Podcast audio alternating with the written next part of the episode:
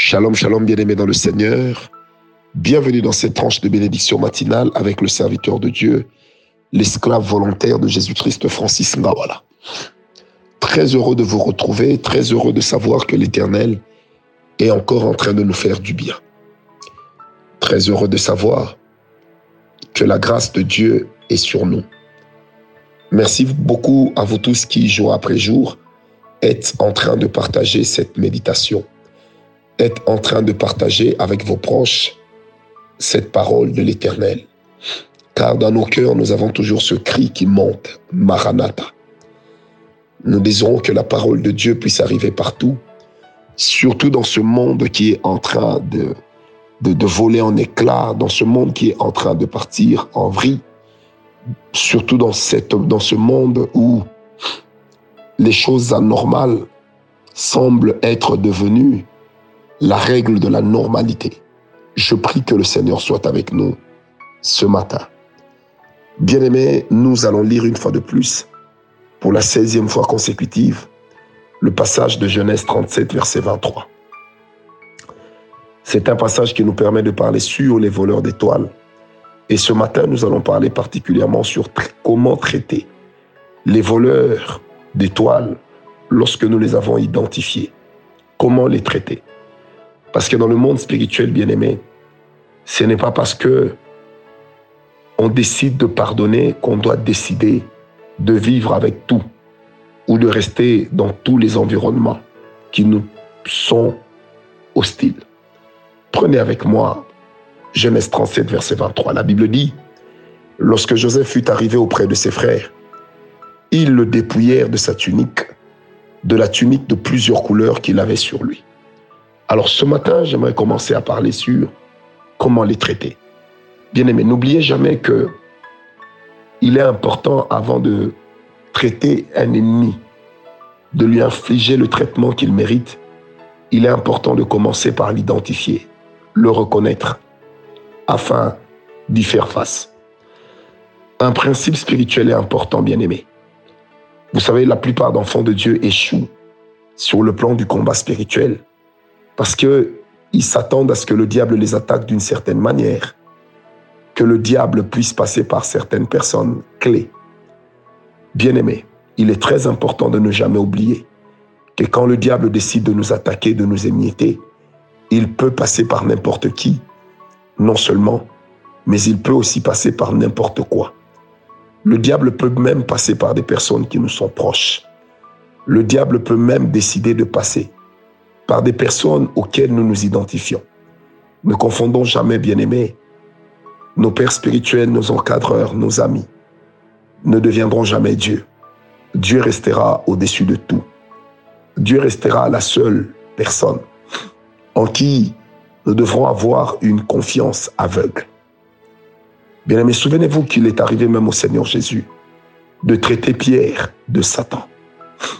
Il est arrivé également dans la vie de Paul de voir l'homme avec qui ou avec lequel, le nom duquel Dieu avait décidé qu'on les mette à part pour l'œuvre, pour que les deux travaillent ensemble.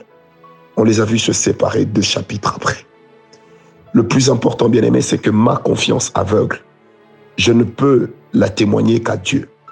Parce que c'est lui seul qui est l'auteur, mais aussi le consommateur de notre foi. Tout homme reste faillible, seul Dieu demeure infaillible.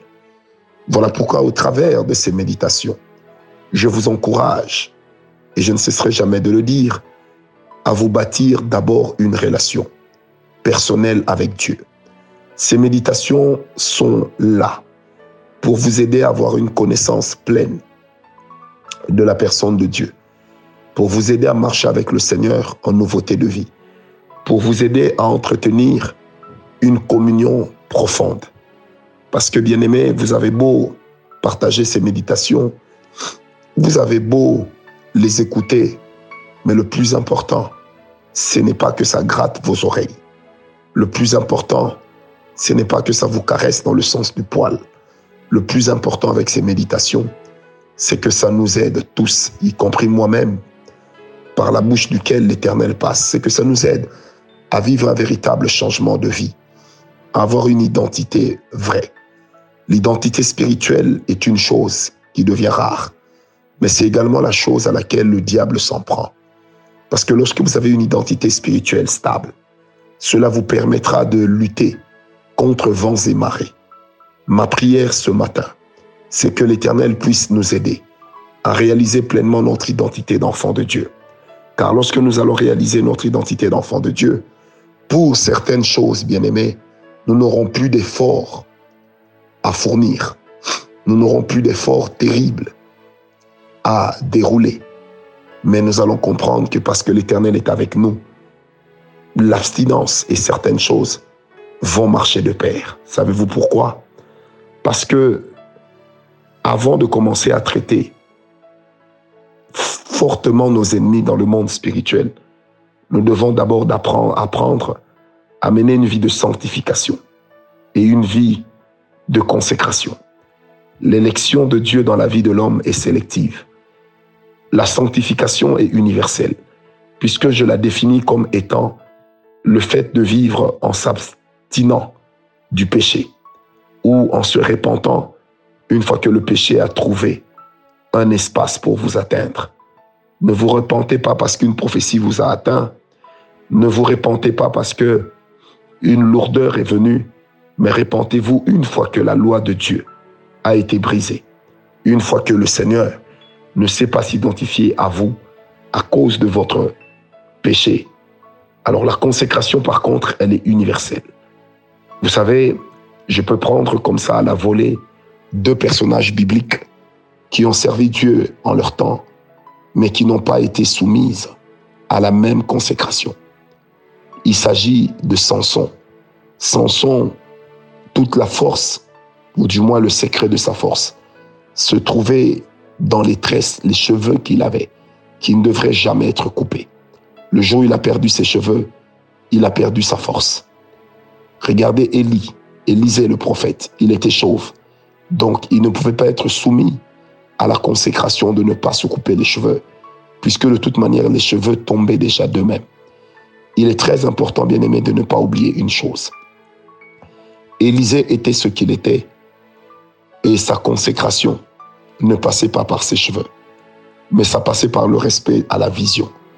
Ça passait par un certain nombre de choses auxquelles l'éternel Dieu l'avait soumis. C'était le genre de gars qui ne fléchissait jamais devant les rois. C'était le genre de personne qui pouvait être malade et le roi venir le visiter dans sa chambre. Souvenez-vous de l'étape du roi dans la chambre du prophète. Bien-aimés, sanctifions-nous. Cela est universel.